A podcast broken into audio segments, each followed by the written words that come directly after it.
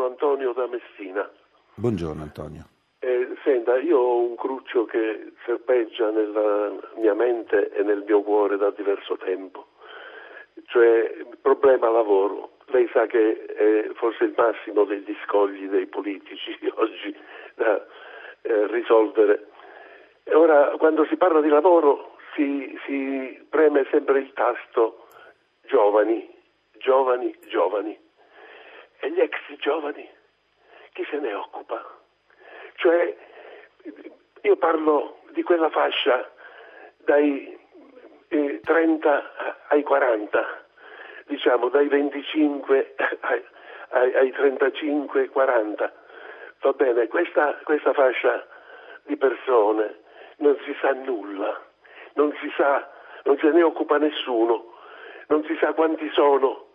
Io parlo di quelli che hanno le carte in regola, quelli che sono stati un decennio di questa crisi, nel pieno di questa crisi, a mandare curricula, a, a disperarsi, a cercare il lavoro veramente, non i, i lavoratori, tra virgolette, eh, cioè i disoccupati di professione, ma quelli che vogliono, vorrebbero accedere con, con, tutte le carte in regola, che vorrebbero accedere al lavoro senza riuscirvi. Chi è che si occupa di questi? Possiamo noi sperare che qualche volta questo argomento raggiunga la prima pagina, non solo come questa trasmissione, ma nei mass media. Diciamo, l'argomento possa raggiungere la prima pagina. Oppure noi ci possiamo prendere il lusso di mandare al macero questa fascia di persone.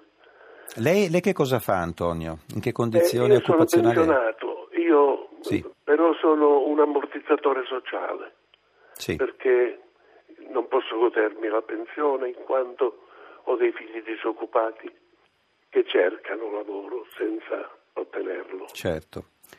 Io penso alla condizione di chi si trova in questo stato perché se ha tendenza a delinquere magari finisce nell'extraparlamentarismo oppure nelle mafie oppure nel terrorismo oppure nella migliore o peggiore delle ipotesi.